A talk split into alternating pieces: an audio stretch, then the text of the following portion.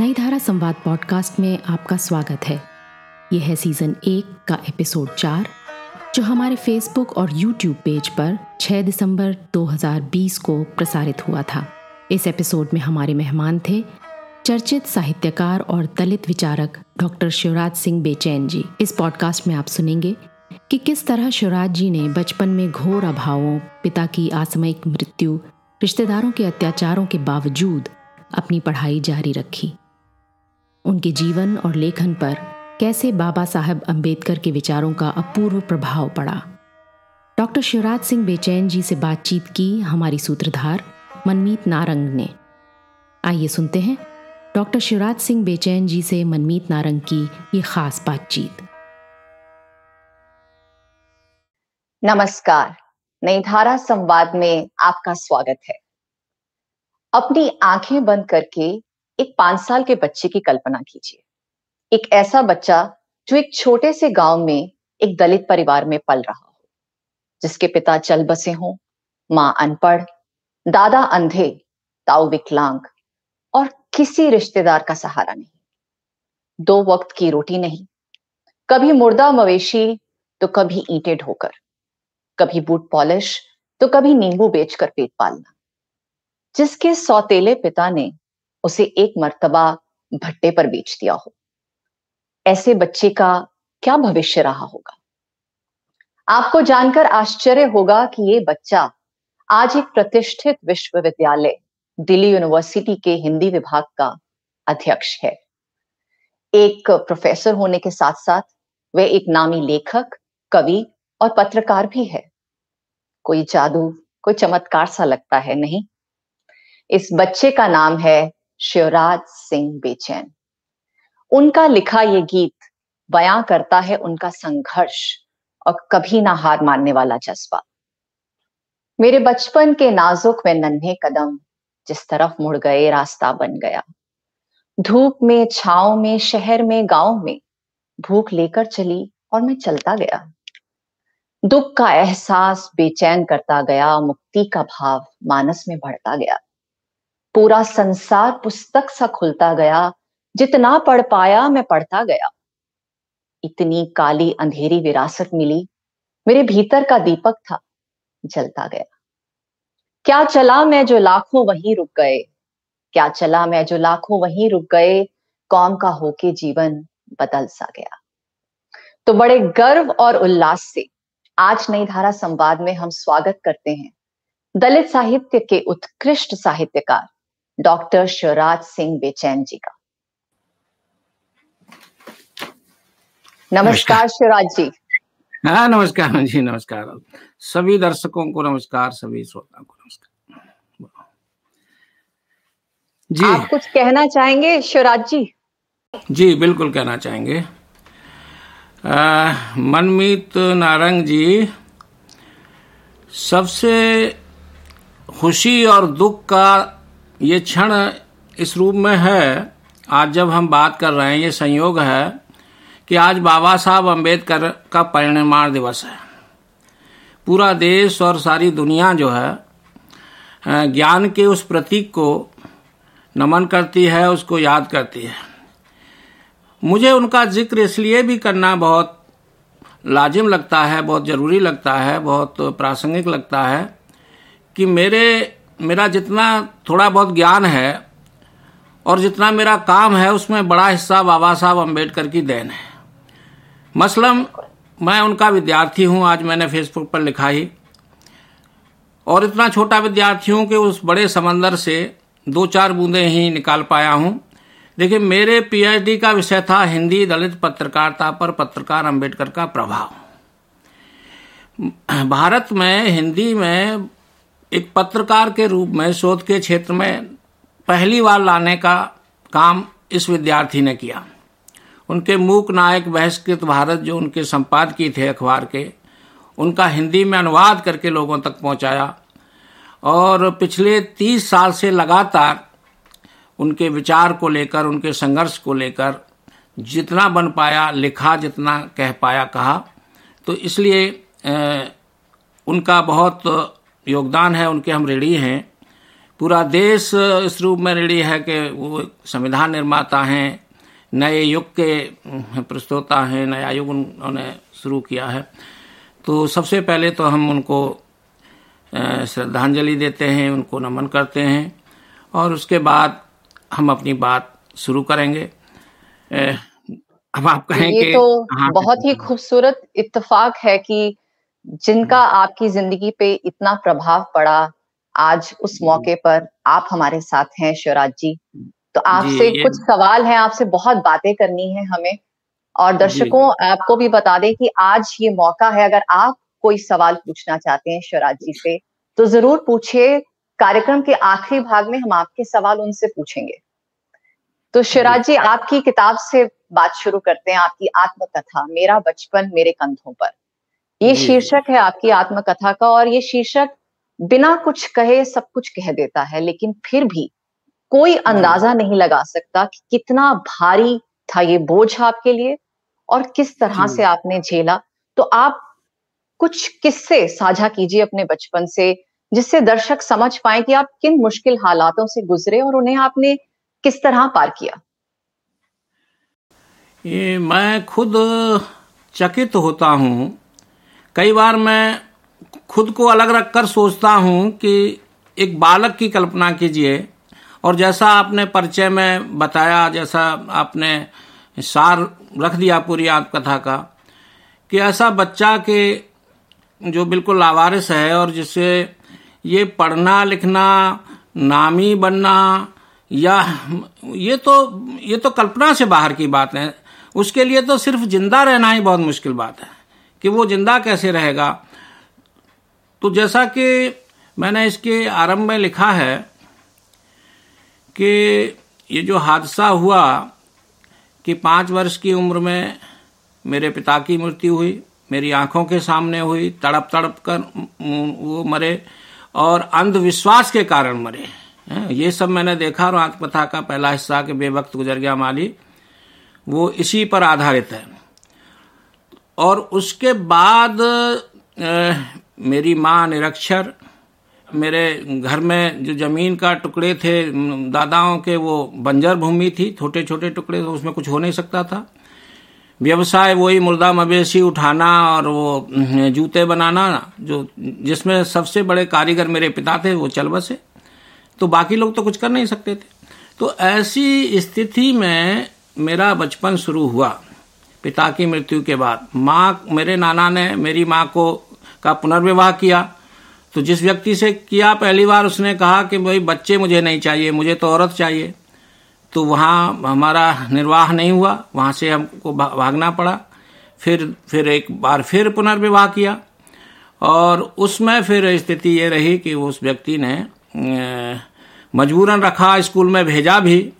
लेकिन, चूँकि संयोग से मैं पढ़ने में थोड़ा प्रखर निकला, थोड़ा तेज था और उनका जो बेटा था वो पढ़ नहीं सकता था तो अध्यापक की रिपोर्ट मिली कि भाई ये बच्चा पढ़ सकता है, जो सौतेला और वो नहीं पढ़ सकता। और इस रिपोर्ट का प्रतिकूल प्रभाव ये पड़ा कि उन्होंने फिर मेरी किताबें जला, जलाई, पट्टी तोड़ी, आग लगाई, और ये कहा कि भाई आज से कोई बच्चा नहीं पढ़ेगा।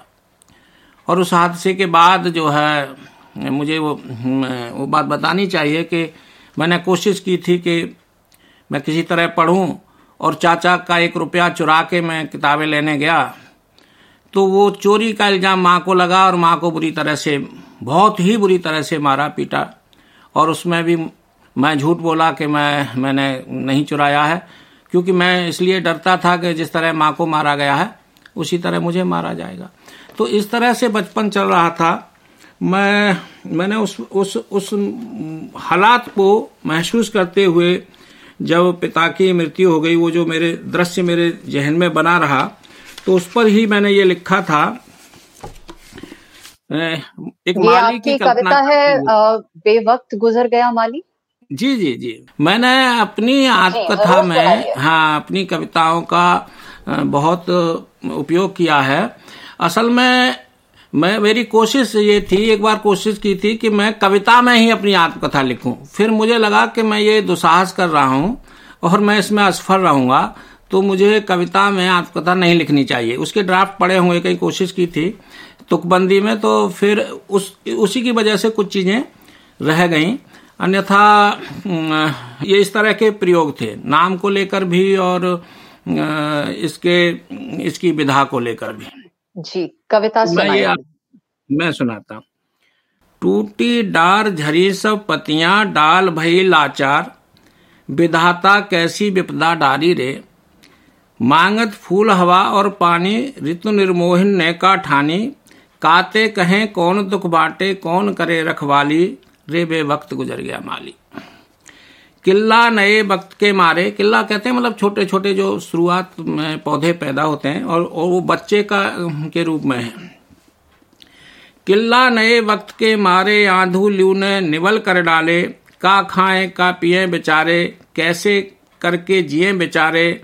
नंगे सिर पर बरसी ज्वाला घर आई कंगाली रे बेवक्त गुजर गया माली। उठ गई पैंठ लदे व्यापारी। लुट गई, बिक गई, रौनक सारी शब्द से संदेश रह गए। दुख अपने, खुद अपने दुख दर्द मिटाना, खुद करना रखवाली रे, बेवक्त गुजर गया माली रे। तो ये कविता थी, और इस कविता में मेरे अंदर जो एहसास था कि हाँ हमारे इस बाग का माली, हमारे पिता थे, और वो गुजर गए तो फिर ये जो पौधे हैं, ये जो किले हैं, ये बच्चे हैं इनको अब कोई संभालने वाला नहीं है। और ये बात मेरे इस पूरी जर्नी में पूरे सफ़र में बचपन में मुझे महसूस होती रही। क्योंकि कई बार मेरी माँ ने ये देखिए मैं एक प्रसंग आपके सामने रख रहा हूँ झंडा प्यारा। उसमें मेरी माँ ने ये बात कही थी कि तुम जो हो पढ़, पढ़ने की कोशिश क्यों कर रहे हो? और अगर पढ़ना ही था तो तुम्हारे पिता को ज़िंदा रहना चाहिए था। तो पहले तुम अपना बाप लाओ, पहले तुम अपने खाने के लिए रोटी लाओ, पहले तुम अपने पहनने के लिए कपड़े लाओ, तब तुम स्कूल जाने की बात करो। तो मैं, मुझे अब, अभी हम बाबा साहब की बात कर रहे थे, हमारे संविधान में चौदह साल के बच्चे को शोषण मुक्त शिक्षा की गारंटी की गई है कि उसे, है, उसका शोषण नहीं हो और उसको शिक्षित किया जाए। यहाँ तो चौदह साल से पहले सब कुछ बर्बाद हो रहा है बच्चा। बिल्कुल नाम हाँ। मात्र है ये बातें बहुत बड़ा ढोंग है हमारे देश का विकास जहाँ बच्चों की ये दुर्दशा है।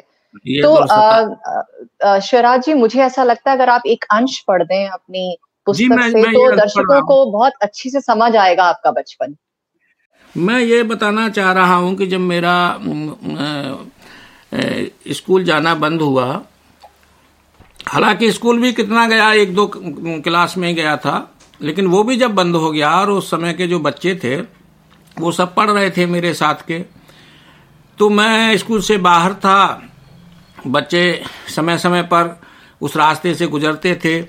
तो कोई राष्ट्रीय उत्सव होता था जैसे पंद्रह अगस्त छब्बीस जनवरी तो उस बस्ती से झंडा निकाला जाता था। झंडा यानी बच्चे एक पंक्ति में निकलते थे हाथों में झंडे लेकर और हम्म, नारे लगाते हुए भारत माता की जय हो या स्वतंत्रता के नारे लगाते हुए जो बच्चों को सिखाया जाता था स्कूल में तो वो चीज़ मुझे आकर्षित करती थी।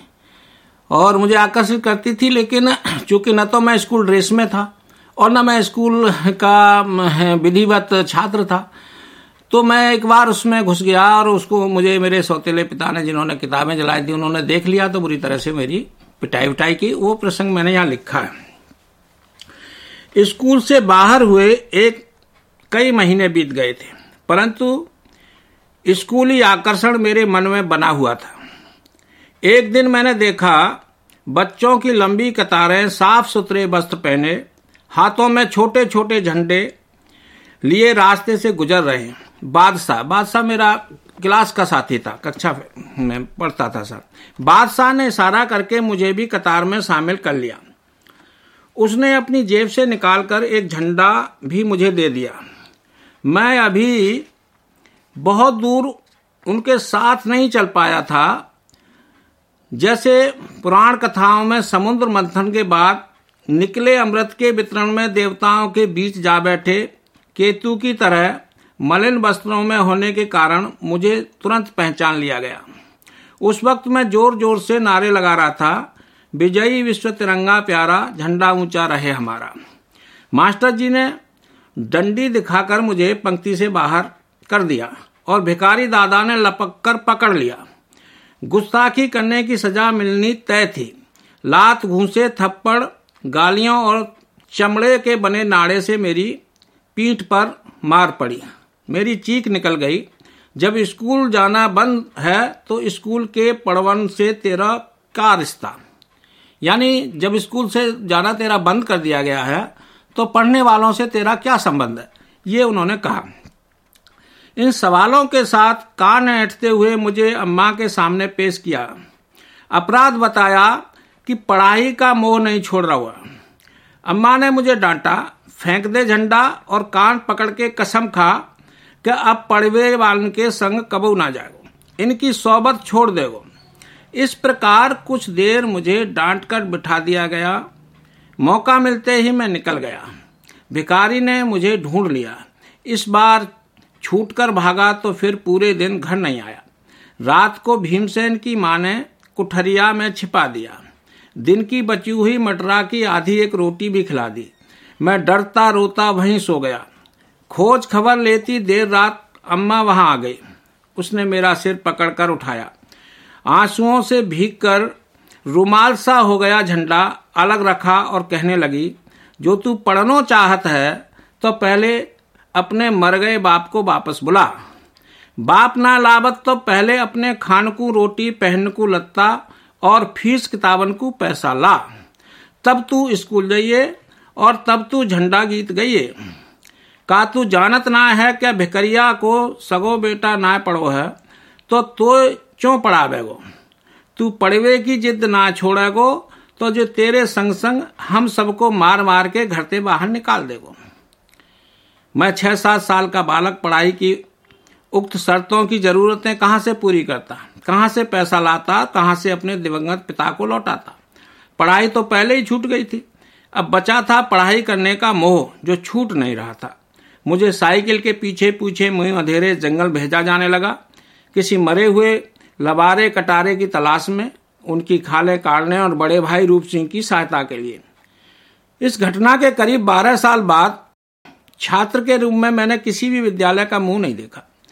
जो कुछ थोड़ा बहुत पढ़ा वह बाल श्रम करते हुए अनौपचारिक रूप से अभिरुचि के अनुसार पढ़ा। हम बहन भाई माँ के पास से अपने पैतृक गाँव नदरौली सात आठ वर्ष की उम्र में बब्बा के पास चले आए थे। और वहाँ मजूरी बेगार करके पेट पालते रहे, परंतु मेरे बाल मन से पढ़ने की इच्छा मरी नहीं, बल्कि विपरीत परिस्थितियों में भी वह प्रबल से प्रबलतर होती चली गई। मुझे इधर उधर की अच्छी बुरी गाने बजाने, धार्मिक, सामाजिक, लोकगीत आदि की किताबें हाथ लगती तो मैं पढ़ता और रटता। रहट की मजूरी से खुद एक पैसा बचाकर पैंठ बाज़ार से फुटपाती साहित्य खरीद लाता और हमारे गाँव में पुस्तकालय तो आज भी नहीं था। ये एक अंश मैंने आपके सामने पेश किया। बहुत ही प्रेरणा स्रोत है आपका ये प्रसंग, शिवराज जी।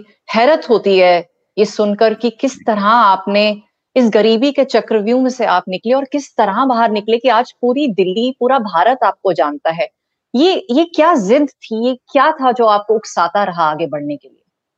क्या आप हमेशा से सोचते थे कि पढ़ लिख लूँगा तो बहुत आगे बढ़ जाऊँगा? क्या तमन्ना थी आप? नहीं नहीं मनमीत जी पता नहीं ये सर नैसर्गिक ही हो सकता है प्राकृतिक ही है ये कि मैं मेरी हमेशा मुझे ऐसा लगता रहा कि मैंने अभी कुछ पढ़ा नहीं है।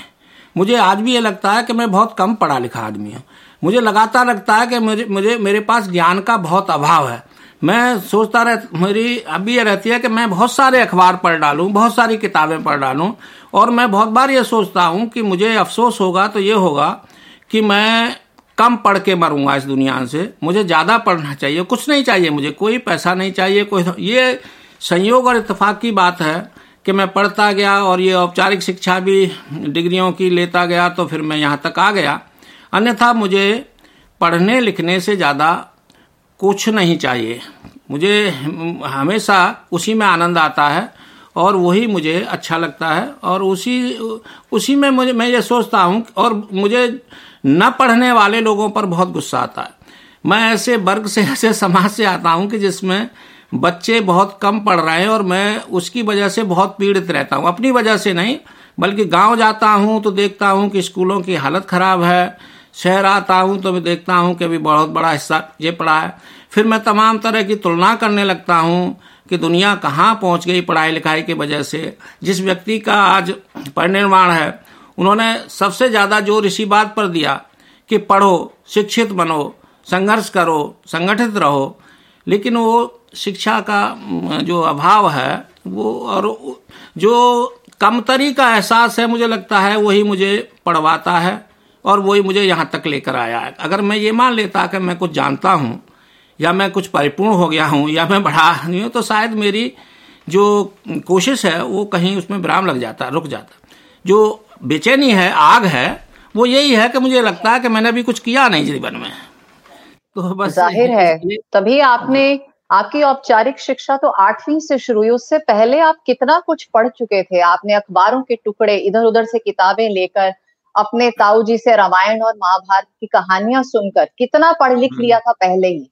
तो आपकी भाषा शैली के बारे में शिवराज जी एक चीज़ मैंने ऑब्ज़र्व की। आपने जैसे आपकी माता जी से बात हो रही थी ज्यो की त्यों आपने पेश कर दी अपनी किताब में। वो जो क्षेत्रीय भाषा है उसे ज़िंदा रखा है आपने। तो क्या ये जानबूझकर किया आपने या उस समय के परिवेश को दर्शाने के लिए इस भाषा का होना बहुत ज़रूरी था? ऐसा था, मनमी जी, मुझे लगता है कि जब मैं उन पात्रों की बात कह रहा होता हूँ तो मुझे लगता है कि उनके मुँह में अपने शब्द डालना एक बेईमानी होती है। वो कैसे बोलते थे और जब तक मैं उन्हीं की उन्हीं की बात कुछ क्योंकि वो मेरे अंदर सब कुछ समा गए। मुझे अभी भी, मैं देखता हूँ कि वो नेत्रहीन मेरे बाबा थे जो गाँव में मशीन खींचते थे, चाकी पीसते थे और कुट्टी की मशीन खींचते थे। मैं यादवों का हमारा गाँव है तो कई बहुत, कई लोगों के घर वो चाकी पीसते थे। और चूँकि नेत्रहीन थे, बहुत बार मैं उनकी लाठी पकड़ के जाता था, लाठी पकड़, और वो रास्ते में आते थे। एक दो स्वतंत्रता सेनानी गाँव में थे, उनके साथ बड़े अच्छे रिश्ते थे, वो विस्तार से मैंने लिखा है। मैंने आपको पढ़ने के बारे में आपको एक अपनी वो वो बतानी थी कि जब मेरा, जब मैं दसवें की की परी, मैं पास कर लिया तो मैंने बताया था कि मैं, मेरे मौसरे भाई यहाँ दिल्ली में डॉक्टर थे तो मैंने उनसे कहा था, मेरी माँ कहती थी कि अब कहीं कोई काम ढूंढ लो। तो दस पास के लिए उन्होंने बहुत कोशिश की कि कहीं दफ्तरी की, कहीं चौकीदार की, कहीं किसी तरह की कोई ऐसी नौकरी मिल जाए जिससे हम, इसकी रोटी चल जाए। क्योंकि वो भी ये बात जानते थे कि इसे पढ़ने की बहुत ललक है तो वो कहते थे कि दिल्ली में कहीं तेरा कुछ छोटा काम में जाए तो तू रात की कक्षा में जा सकता है। लेकिन वो नहीं हो सका कोई काम नहीं मिला बहुत कोशिश की दिल्ली में तो फिर उन्होंने कहा कि भाई ऐसा है कि दस पास से तो तुम्हें कुछ मिलेगा तुम्हें और पढ़ना चाहिए। और उसमें हुआ ये कि मैं जब गाँव लौटा वापस उस समय भाई साहब की शादी हुई थी तो हम्म, ये शायद हाँ शादी हो गई थी उसके समय में आया था। तो फिर मैं गया वापस और गया गाँव में तो वहाँ राम निवास शर्मा अधीर एक प्रिंसिपल हुआ करते थे। ये मथुरा के थे बहुत अच्छे कवि थे हास्य के कवि थे और विकलांग थे पैर एक उनका पैर से बहुत हम्म, उनका मैंने नाम सुन रखा था तो मैं उनसे मिलने गया जुनावई में। तो वो संस्कृत की क्लास ले रहे थे। और किसी बच्चे ने बताया कि वो नदरोली का स्वराज आया है। तो इत्तेफाक से वो भी मेरे नाम से इसलिए वाकिफ थे कि ये चर्चा बहुत फैल गई थी कि इस गाँव में एक बहुत गरीब बच्चा, परिवार का बच्चा है जिसका कोई नहीं है। वो कभी भी हो गया है और वो बहुत अच्छा पढ़ता वढ़ता है और ऐसी बात हो गई थी तो और वो दसवा पास हो गया। तो मैं वहाँ खड़ा हो गया और वो निकल के आए। उन्होंने कहा, क्लास के बाद मिलेंगे, आप मेरे ऑफ़िस में बैठे। तो मैं ऑफ़िस में बैठ गया और जब वो आए तो उन्होंने कहा कि क्यों आए हो? मैंने कहा, मैं ग्यारहवीं में दाखला चाहता हूँ। तो उन्होंने कहा कि देखो भाई, ऐसा है, तुम्हारे बारे में तुम्हारे गाँव के बच्चे बताते रहते हैं और हम सोचते हैं कि हाँ ऐसा बच्चा पढ़ना चाहिए। लेकिन बासठ बच्चे क्लास में हैं और अब कोई भी नहीं रखा जा सकता। तो अब हम आपकी मदद नहीं कर पाएँगे, प्राइवेट फॉर्म भरना और यहीं से भरना।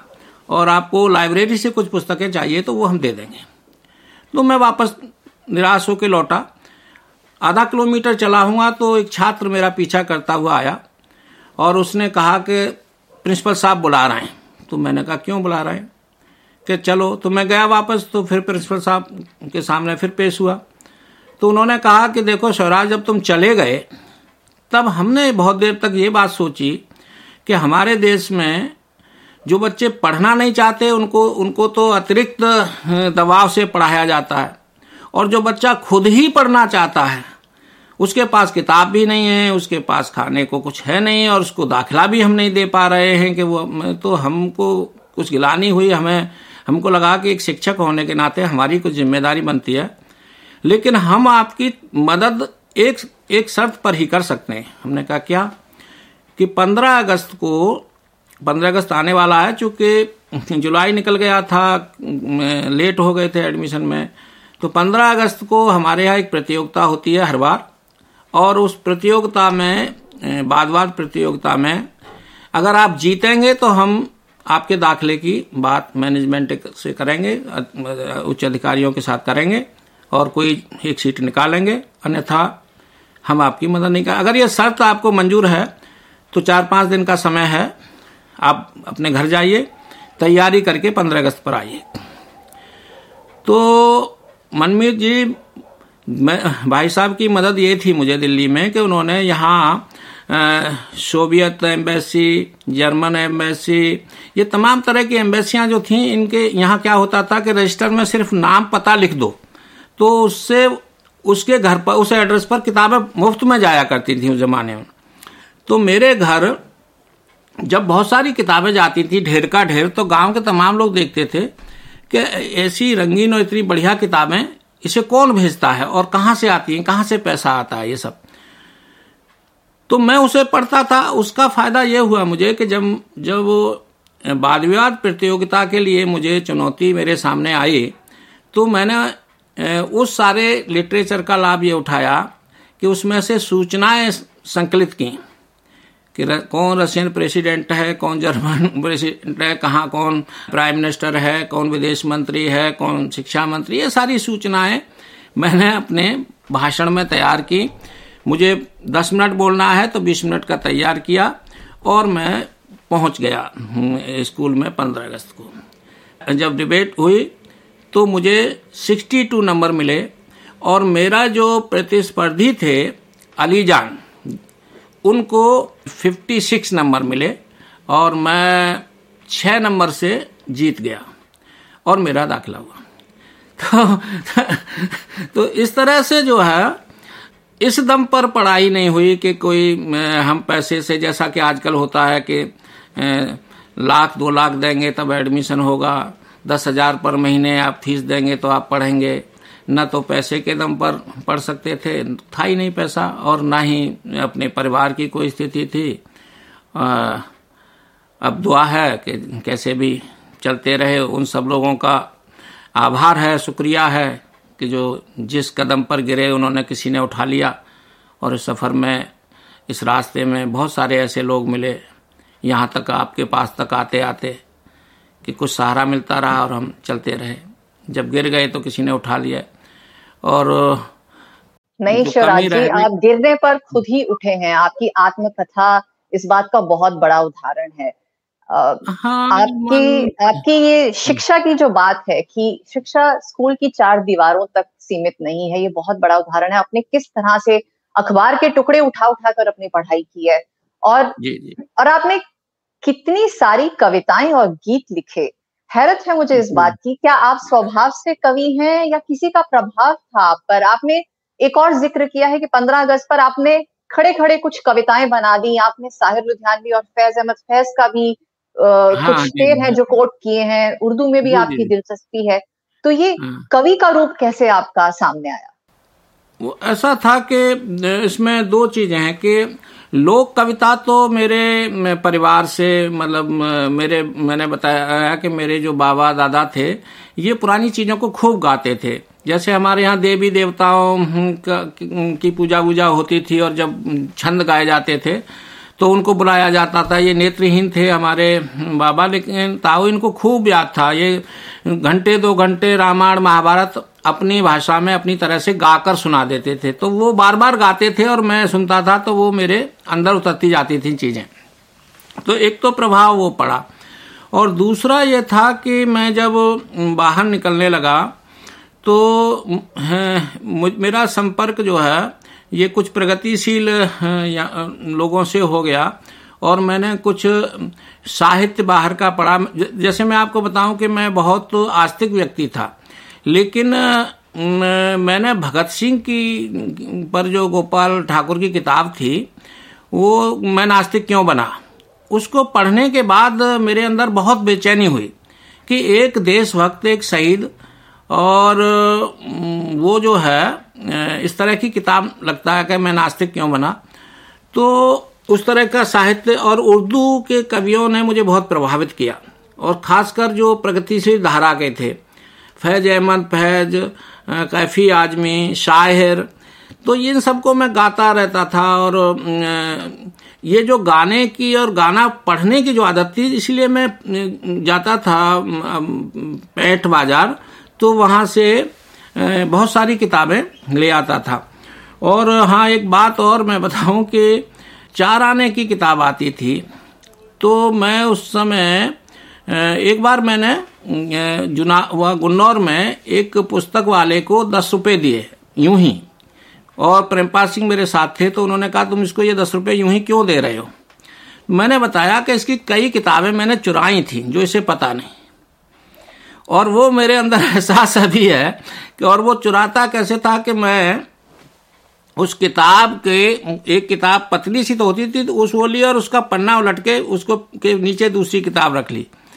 तो चूँकि बहुत पढ़ने की इच्छा थी और पैसे होते नहीं थे तो इस तरह से जो है पढ़ता रहा और बढ़ता रहा। शिवराज सिंह बेचैन जी को पढ़ने का बहुत शौक रहा। जहाँ जहाँ से किताबें या सामग्री मिलती गई, उन्होंने उसका भरपूर उपयोग किया। एक बेहद कठिन बचपन के बाद, युवावस्था में उन्हें प्रगतिशील मित्रों और लेखकों का साथ और मार्गदर्शन मिला, जिसने उनके विचारों और जीवन की दिशा मोड़ दी। आइए सुनते हैं इसके आगे की रोचक बातचीत। पर आप कविता की बात कर रहे हैं तो आप आपकी बहुत ही खूबसूरत कविता है आत्मकथा के बिल्कुल आखिर में। आप वो कविता अगर हमारे दर्शकों हाँ हाँ मैं मैं मैं मैं बत, हाँ वो कविता पढ़ता हूँ। और वो इसलिए भी बहुत प्रासंगिक है कविता कि जो सफ़र है उसका निचोड़ आप समझ लीजिए कि वो फिर मैं उसे आखिर में जाके उस यात्रा के बाद आदमी थक जाता है तो फिर सोचता है कि भाई बहुत चले और किस किस रास्ते से गुजरे किन किन दृश्यों को देखा और उनका क्या हम पर असर पड़ा। तो ये मैंने आखिर में लिखी, बल्कि मेरा इरादा ये था, मैंने इसका एक हिस्सा आत्मकथा के दूसरे भाग के लिए लिखा था और वो काफ़ी दिन से मैं ढूंढ रहा, मिल नहीं रहा, मैंने पढ़ के भी सुनाया था, वो इससे सिलसिला जोड़ रहा था। तो खैर वो मिले ना मिले, ये मेरे हाथ में है और आपके सामने पेश कर रहा हूँ। यूँ सफ़र भर याद है, गुजरे मुकामातों के लोग। मेरी मजबूती तो है, कमज़ोर हालातों के लोग। दोस्त दुश्मन गैर अपने पास से देखे सभी यूँ तो ये इंसान ही है। आखिर सब धर्म जातों के लोग। मैं कई सदियों से यूँ खामोश था, संतप्त था। मेरी जानिब से बहुत बोले हैं बे बातों के लोग। बात मंजिल की तो करने का कोई मतलब नहीं। ये तजुर्बाते सफ़र ले, मुझसे जो चाहते हैं लोग। यह मेरा बचपन करोड़ों बेसहारों का वजूद है। उन्हीं के हाथ में जीवन जो दे पाते हैं लोग। बच गई साँसें तुले आया मैं इस अंजाम तक। कल मिलूँगा मुझसे मिलने ना बहुत चाहते हैं लोग। जी। मंत्र मुग्ध हो गए हम तो शिवराज जी। बहुत बहुत खूबसूरत। मनवीर जी आज गला कुछ उतना बढ़िया नहीं लेकिन बात तो उसमें जो मैसेज है संदेश है बात तो आ रही है। तो आपका एक आत्मकथा का अंश है जिसमें आप एक औज़ार लेकर जाते हैं अपने स्कूल हाँ बैग हाँ में। आपकी हाँ, जो जिद है पढ़ने की उससे ज़ाहिर होती है कि कुछ भी करके आप अपना पेट पालकर पढ़ना चाहते थे। अगर वो प्रसंग भी आप पढ़ दें आज तो दर्शकों को अंदाज़ा हो जाएगा किस हद तक आप पढ़ने की चाह रखते थे। जी जी जी। ये प्रसंग आज जब मैं सोचता हूँ कि बच्चा जो स्कूली छात्र है, सबसे ज़्यादा डरता है तो वो अपने साथियों से डरता है। वो उनके बीच किसी तरह से हीन नहीं होना चाहता। और ये जो बच्चा है शौराज इसके साथ दिक्कत यह है कि इसे दाखला तो मिल गया, लेकिन इसकी रोटी का इंतज़ाम नहीं था। तो ये सोचता यह है कि कुछ काम किया जाए। अब काम एक तो सुबह से शाम की मजदूरी है तो वो करते हैं तो फिर आप पढ़ नहीं सकते। और वो भी छुट्टियों में मैं करता ही था। लेकिन कुछ काम जो विरासत में मिला था, जैसे मुर्दा मवेशी की खाल उतार लेने का हुनर और वो उससे घृणा तमाम लोग करते हैं इस तरह के काम से। मैं चाहता तो उसका ज़िक्र भी नहीं करता, मुझसे कई सारे लोगों ने कहा कि इस तरह की बातें लिखने की क्या ज़रूरत थी। तो मैंने कहा, फिर अगर हम अपने सच को नहीं लिखते हैं, सफ़र को नहीं लिखते तो फिर लिखने, किताब ही लिखने की क्या ज़रूरत है? तो इसमें यह प्रसंग है कि ये बच्चा रापा एक औज़ार होता है। रापा कहते जो खुरपी के साइज़ का होता है, थोड़ा छोटा होता है और भारी होता है। छुरी की जगह वो काम करता है कि छुरी हो या रापा हो। रापा थोड़ा छोटा होता है और उससे मुर्दा मवेशी की खाल को निकाला जाता है। तो वो औज़ार जो है, मैं धुर्रा से लेकर, धुर्रा प्रेमनगर, जो मेरी बुआ का गाँव था, वहाँ से लेकर इसलिए गया था। मैं पढ़ ही देता हूँ आपके सामने। समय बदल रहा था। मैं स्कूल समय के बाद धुर्रा प्रेमनगर जाने लगा था। कुछ पैसे गंगावासी से मुर्दा मवेशी ढोकर उठाने के बदले बतौर मेहनताना मिले थे। मेरा खर्च चलने लगा था। एक दिन मैं स्कूल जा रहा था तो रास्ते से दूर जंगल में कुछ गिद्ध मडराते दिखाई पड़े। मैं उनकी ओर गया। जाकर देखा कि गड्ढे में एक कटरा मरा पड़ा था। मुझे खाल उतारने का हुनर बखूबी आता था। यह कला मैंने अपने प्यारे चच्चा, बाबूराम ताऊ बेकारी दादा, डालचंद और गंगावासी आज से सीखी थी। इतने उस्तादों का मैं अघोषित सागिर था, परंतु उस दिन मैं स्कूली छात्र की भूमिका में था। मेरे थैले में किताबें और कापियाँ थीं। खाल उतारने के लिए ज़रूरत रापे या छुरी की थी। आखिर स्कूल के आधे रास्ते से वापस लौट आया। मन में विचार आया पहले खर्चा पूर्ति के लिए आमदनी की जाए, उसके बाद पढ़ा जाए। गंगावासी के घर से रापा लेकर मैं सीधा वहाँ लौट आया, जहाँ लवारा लवारा मतलब कटरा, मरा पड़ा था। टांग पकड़कर साइकिल में फंसाकर गड्ढे में और नीचे उतार कर ले गया। खींचना आसान काम था, पर खींचने से खाल के बाल उखड़ने का खतरा रहता था। छोटा सा भी दाग लगने पर कीमत एकदम आधी रह जाती। कोई नहीं देख रहा, देखने वाला भी ऐसे दृश्य से मुँह फेर कर गुजरता है। अच्छा मौका है, जो भी हो, पर किसी भी तरह स्कूल तक बात न पहुँचे। प्रेमपाल सिंह को भनक भी लग गई तो मेरी कैसी फदियत होगी, इसकी शंका थी। बस इससे ज़्यादा डर नहीं था मुझे। किताबें, रोटी और पनाह की मूलभूत न्यूनतम आवश्यकताओं से अधिक मेरी चाह और कुछ नहीं थी। कोई अच्छा काम मिला होता तो जिसमें पढ़ने को समय मिल पाता तो मैं बहसकार वाला काम कतई नहीं करता। पर इस समय मुझे काम करने से गिलानी नहीं थी, मेरा ध्यान भविष्य की ओर था। पूरी सावधानी और कुशलता के साथ लवारे के आगे के पैरों के खुरों को बीच से चीरा लगाया, फिर गले की हड्डियों के बीच से पेट तक छुरा पार कर दिया देर बस पैरों पर से खाल उतरने की लगी। पेट पर से तो ऐसा लगता जैसे ढोल की झिल्ली के ऊपर गोंद से चिपकी हो सारी खाल। उसमें उंगलियाँ बंद कर मुट्ठा बनाया और दबाव से सारी काल खाल पेट पसलियों से छुटाकर अलग कर दी। पूंछ को खींचकर सूत लिया। काम में सफल होने पर आनंदानुभूति के साथ साथ संतोष भी हुआ। कुछ ही देर में खाल को फोल्ड कर बोरे में डाला और सीधा धुर्रा पहुँचा। गंगावासी ने देखते ही कहा, ये तेरी कमाई है, साइकिल से अतरौली जाके बेचाइए। सात आठ रुपए मिल जाएँगे। उनसे पढ़ाई का खर्चा चल जाएगा। अभी तो नॉन लगा के घास में डाल दे। यानी नमक लगाकर सुखाने डाल दो तो चमड़े की बदबू खत्म हो जाती है। और हाथ धो ले, रोटी खा ले। मैं उठा और खाना खाने घर के अंदर चला गया। गंगावासी ने अपना हिस्सा न लेने की घोषणा कर दी। अगले दिन रविवार को खाल हथरौली में बेच आया। स्कूल जाते समय लबारा मिलने से लालच जागा। सोचा कि क्यों न सुबह शाम कुछ गाँव के आसपास घूमकर कटरा बछिया वगैरह को देखा जाए, जिससे अपनी आमदनी हो। बर्फीली सर्दियों के दिनों में कमज़ोर कटरे, बछिया आदि अधिक मरते थे। उनकी खालें भी अच्छे दामों पर बिकती थी। परंतु यदि कहीं खोत लग जाता तो कीमत एकदम आधी हो जाती। इसलिए उसकी खाल उतारना बड़ी सावधानी और होशियारी का काम था। पहले ही दिन में कपड़े में रापा छिपाकर किताबों के बीच बस्ते में रखकर स्कूल गया, लेकिन उस दिन मेरा सारा ध्यान रापे पर ही रहा।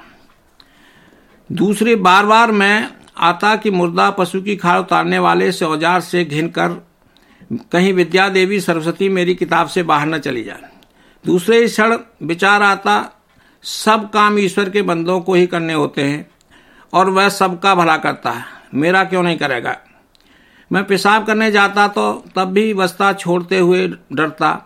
खड़े होकर पाठ पढ़ूं तो डर लग, लगा रहता कि कोई अन्य छात्र थैले में हाथ न डाल दे। तरह तरह की आशंकाओं से चिंतित हुआ। पूरे दिन पढ़ा कम परेशान अधिक रहा। आखिर चित्रकला चित्र अध्यापक ने पूछ ही लिया कि ऐसा क्या नया दवाई हो थैले में, जो हर वक्त संग संग रखे रहते हो स्वराज मैं जैसे कुमिल सेंध पर चोर को धर दबोचा हो, मेरा दिल काँप उठा, परंतु खुद को संभाला। उनके सवाल को मैंने गंभीरता से लिया है, ऐसा प्रकट नहीं होने दिया। यह हर दिन की आदत तो नहीं थी, इसलिए उस दिन मेरी गतिविधियों और हाव भाव में अस्वाभाविक अंतर था। मौका मिलते ही क्लास छोड़कर मैं बीच से ही स्कूल से चला गया। दूसरे दिन क्लास छोड़ने के लिए डांट भी खाई। शिकायत प्रेमपाल सिंह तक पहुँची तो उन्होंने जानना चाहा, क्यों भाग गए थे स्कूल से? पर मैं उन्हें कोई संतोषजनक उत्तर नहीं दे सका। और यदि सच बता देता तो शायद हमेशा के लिए स्कूल से बाहर कर दिया जाता। इतने संघर्ष से जो मौका मिला था, वह हाथ से निकल जाएगा। यह डर मुझे परेशान कर रहा था। स्कूल से लौटते मुँह अंधेरे इधर उधर मरे हुए पशु की की तलाश करता गुजरता। पता नहीं कब कोई कटरा बछिया मिल जाए। इसलिए रापा थैले में रख कर ले जाने लगा। अब मैं बाकी छात्रों से या तो पहले जाता था या बाद में। और फिर स्कूल के बाहर, झाड़ झंकाड़ों में या बाग में रापा गाड़ कर दन दनाता हुआ स्कूल में चला जाता था। उस दिन मैं अपनी कक्षा के साथियों से थोड़ा अलग हटकर बैठा था। अध्यापक महोदय को लग रहा था मैं छोटी जात से हूँ। और स्कूली शिक्षा से वंचित रहा हूँ, इस कारण स्कूल के माहौल में स्वयं को समायोजित नहीं कर पा रहा हूँ। फिर भी वे बार बार पूछ रहे थे शिवराज तू पीछे क्यों खिसक रहा है? किंतु मैं डरा डरा बच्चों से अलग रहना चाह रहा था। स्कूल के पीरियड और पाठों में मेरा मन नहीं लग रहा था। जो हो, मेरी समस्या ही थी। मुझे परेशान कर रही थी। मैं पानी पीने जाता तो वस्ता साथ ले जाता लघु शंका करने जाता तो मुड़ मुड़ कर बस्ता देखता जाता। छात्रों को लगा थैले में ऐसा कुछ खास है जिसे ये छोड़ना नहीं चाह रहा। आज बस्ता इतना प्यारा क्यों लग रहा है? पूछते हुए कुछ छात्रों ने बस्ता देखने का आग्रह किया। जयपाल ने थैले में हाथ डाल दिया। रापा उसके हाथ में आ गया और मेरी धड़कनें बढ़ने लगी। कपड़े में बढ़े हुए इस औज़ार को वह अनावृत करने लगा। तो मैंने हाथ से छीन लिया। माँ साहब को ये बेअदबी जैसी लगी। आखिर आधी छुट्टी की घंटी बजी और मैं बाकी क्लास छोड़कर धुर्रा प्रेम वाले निवास पर लौट आया। जी। शिवराज जी आपकी ये आत्मकथा पढ़ के गला बार बार रुंध जाता है। मुझे भी बार बार रुकना पड़ा इससे पढ़ने वक्त। तो मैं सोचती हूँ कि जब आपने ये किताब लिखी आपकी मनोस्थिति क्या थी? क्या आपको उस पीड़ा से फिर से गुजरना हम्म। पड़ा? और कहते हैं कि जब हम कुछ कह देते हैं लिख देते हैं तो मन हल्का हो जाता है। तो क्या आपने कुछ राहत महसूस की अपनी आत्मकथा ऐसा हुआ कि मैं जब ये लिख रहा था तो लिखता तो गया लेकिन जब मुझे ये बार बार पढ़नी पड़ी जैसे प्रूफ देखना हो तो मैं बीमार पड़ जाता था। मैं कई बार बीमार पड़ा इसको लेकर चूँकि ऐसा था कि ये जो घनीभूत पीड़ा थी और जो स्मृतियों में आ गई एकदम, वो मुझे, मेरी नींद और मेरा चैन जो है वो सब नष्ट कर रही थी। तो कई बार तो मुझे लगता था कि ये छोड़ दूँ, मैं लिखूं ही नहीं। फिर मुझे लगता था कि मैं मर जाऊँगा तो ये बात तो मेरे साथ ही चली जाएगी। तो कैसे बच्चे मुसीबत से पढ़ते हैं? अब ये मेरी आत्मकथा नहीं है, ये देश के उन तमाम बच्चों की आत्मकथा जो संघर्ष कर रहे हैं। हैं? तो उन तमाम बच्चों के लिए और उनकी बात अब मैं ही समझू ये इसलिए भी नहीं है। वो बात हमारे देश के उन जिम्मेदार लोगों को पता चलनी चाहिए जो बच्चों के लिए कुछ करना चाहते हैं। या इस देश के भविष्य को संभालने का जिम्मा लेते हैं या उनकी बात करते हैं कि हम बच्चा भारत का बच्चा भारत का भविष्य है। हैं? कि, कितना समय हो गया हमारे मुल्क को आज़ाद हुए? हैं? चाचा नेहरू क्या हमारे जैसे बच्चे से मिले होंगे कभी? अभी भी जब हमारे देश के बड़े बड़े नेता बच्चों के कार्यक्रम करते हैं तो मुझे हमेशा ये ध्यान जाता है कि किससे मिलने गए होंगे। तो इसलिए जो है मुझे उन उन तमाम बच्चों की तरफ़ से ये बात कहनी थी कि मैं रहूँ न रहूँ ये सच कह देना चाहिए। तो एक बात तो इसीलिए इसीलिए आपकी ये किताब दलित साहित्य में एक महत्वपूर्ण किताब है। तो हाँ। और दलित साहित्य अपने आप में एक आंदोलन है शिवराज जी। तो जी, जी. हम ये जानना चाहते हैं कि सत्तर से अधिक वर्ष हो गए हमारे देश को आज़ाद हुए और दलितों को जो वादा किया गया था उनके हकों के लिए वो अभी तक पूरा नहीं हुआ है। तो इस हक की लड़ाई में आपकी आत्मकथा का क्या योगदान रहा है? कुछ हुआ इस आत्मकथा को लिखने के बाद? कुछ बातें निकल के आई? कोई कोई किसी ने आवाज़ उठाई आपके साथ मिलकर? ऐसा है कि साहित्य सीधा सीधा कोई बदलाव कर दे या कोई क्रांति कर दे, ये तो संभव नहीं है।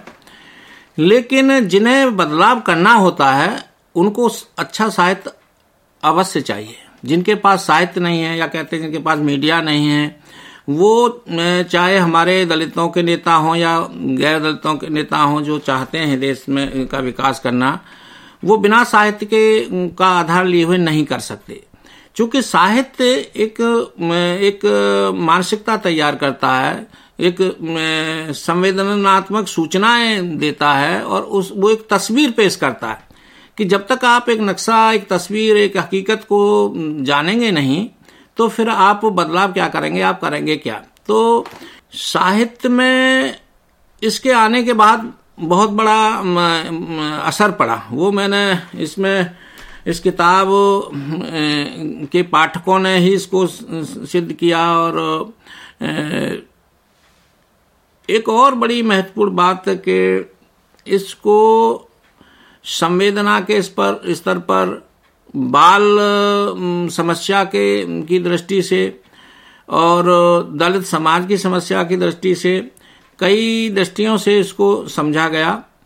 और जो बात है कि बड़े बड़े लेखकों ने इनकी सूचना मेरे पास बहुत सारे पत्र इस तरह के हैं जिन्होंने ये कहा कि ये किताब हमें पढ़ने से रोकती है बीच बीच में रुकना पड़ता है क्योंकि ये रुला देती है। हाँ, तो इस इसकी चूँकि साहित्य किसी को ज़बरदस्ती तो नहीं कुछ करा सकता हमारे ही अंदर जो पाठक के अंदर जो मानवीय गुण हैं जो संवेदना है उसको जागृत करता है, कुछ एहसास जगाता है। तो उसमें अब अपने मुँह से ये कह देना कि मेरी किताब ने क्रांति कर दी, वो तो अच्छी बात नहीं है। लेकिन इसकी भूमिका रही है, इसका एक असर पड़ा है। इसका मुझे थोड़ा संतोष है कि किताब कामयाब है इस रूप में कि उसने काम किया है, अपना रोल अदा किया है। और ये श्रम या ये कथन व्यर्थ नहीं गया है। इसको पढ़कर बहुत सारे लोगों ने लिखने की हिम्मत भी की है। बहुत सारी किताबों हैं जो मैं उसकी लिस्ट बनाऊँ तो कि उन्होंने इस बात का ज़िक्र किया है कि वो किताब पढ़ने के बाद हमने सोचा हम क्यों नहीं। और हाँ ऐसे विद्यार्थियों की संख्या बहुत है जो ये कहते हैं कि जब शिवराज सिंह बेचन जैसा व्यक्ति इस हालात में पढ़कर दिल्ली विश्वविद्यालय तक आ सकता है तो हमारे तो पिता भी हैं हमारे पास तो रोटी भी है हमारे पास तो घर भी है वो तो फुटपाथ पर रहा वो तो यहाँ से वहाँ भागता रहा वो पढ़ सकता है तो हम क्यों नहीं पढ़ सकते? तो बहुत बच्चों को ये इस बात की प्रेरणा देती है कि कठिन परिस्थितियों में आप पढ़ाई कर सकते हैं।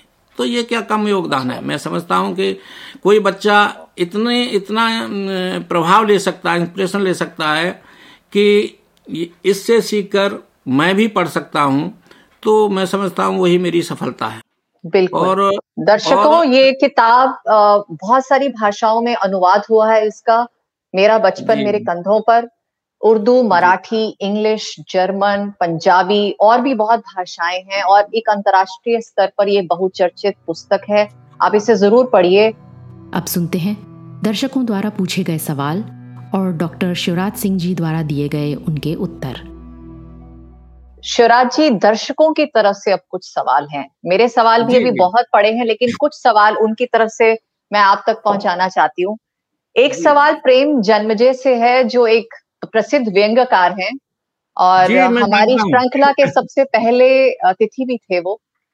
हाँ, वो आपसे कुछ पूछना चाहते हैं। जी जी वो कहते हैं कि आज के समय में तो शिक्षा धीरे धीरे वस्तु बनती जा रही है तो इस संदर्भ में आपको क्या कहना है?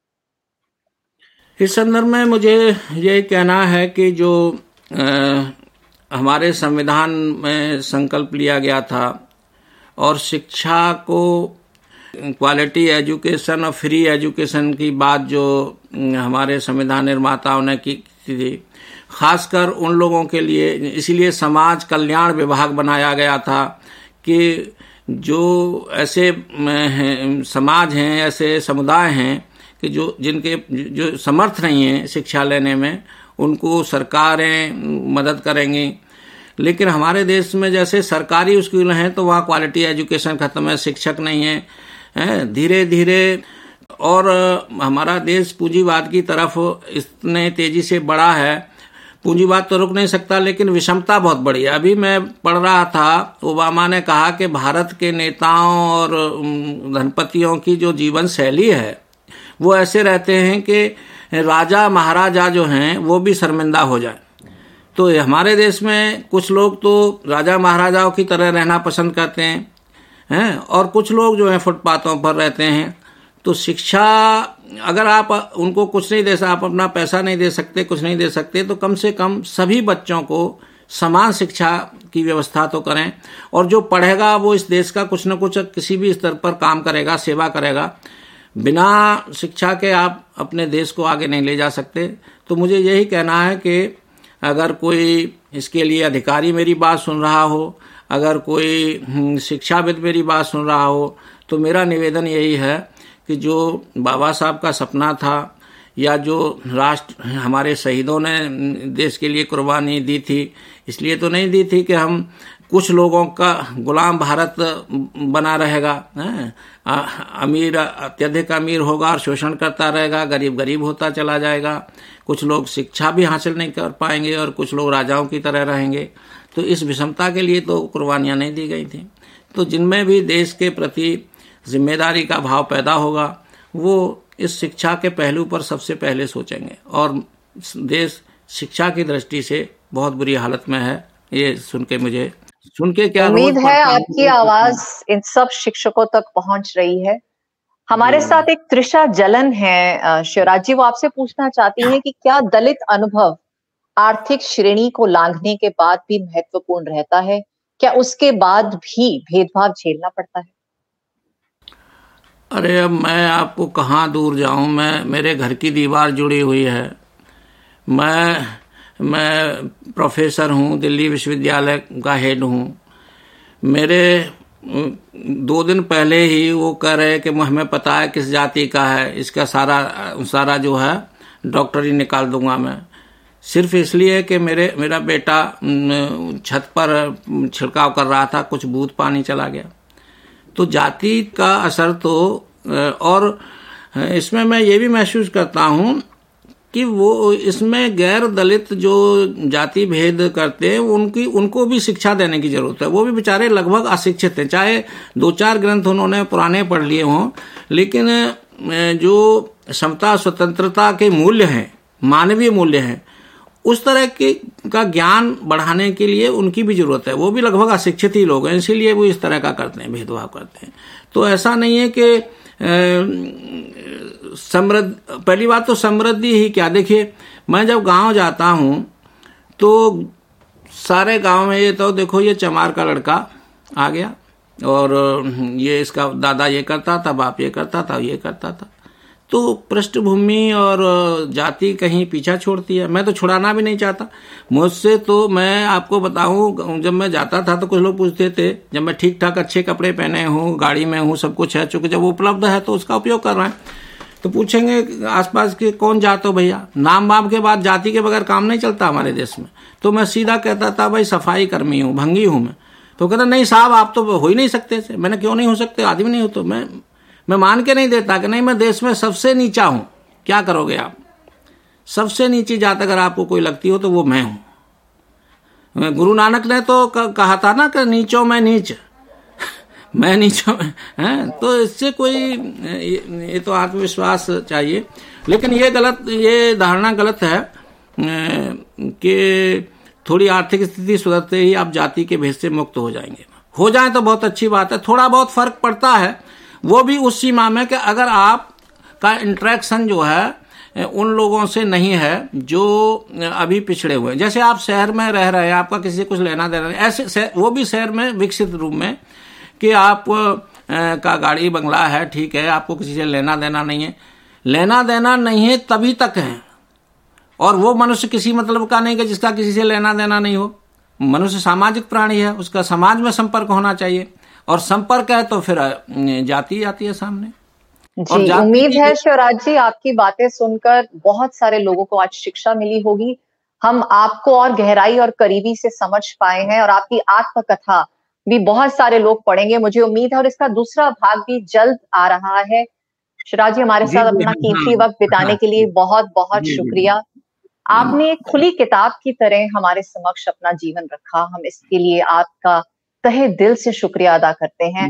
आज हम आपसे बहुत सारी ऊर्जा और प्रेरणा लेकर जा रहे हैं सच में।